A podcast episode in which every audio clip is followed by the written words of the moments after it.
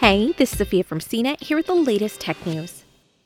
Facebook is joining the game streaming world, taking on the likes of Sony, Microsoft, Google, Amazon, and Nvidia. All now offer ways for people to play visually complex console and PC games over the internet, using technology similar to how Netflix streams movies.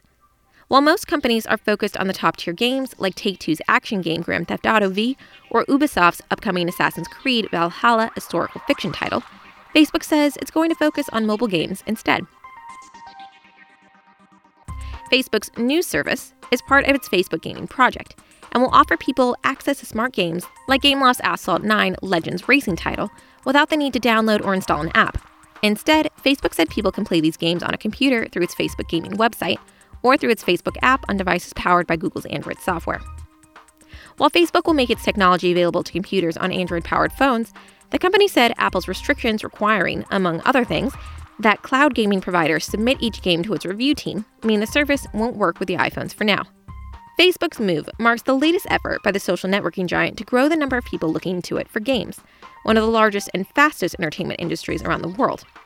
Part of the reason for that success is the explosion of internet connected games, allowing titles like Fortnite to attract hundreds of millions of players to compete against one another in a last man standing battle royale.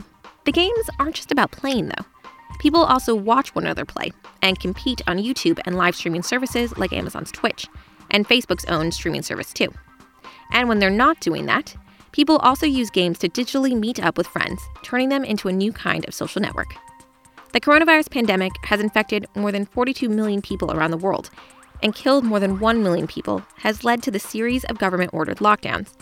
People have increasingly turned to video games as an outlet, pushing usage up significantly, game makers and internet service providers say.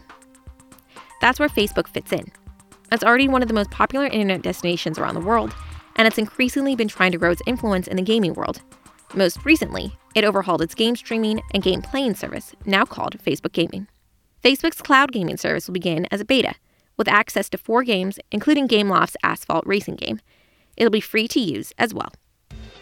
For more of the latest tech news, visit cnet.com.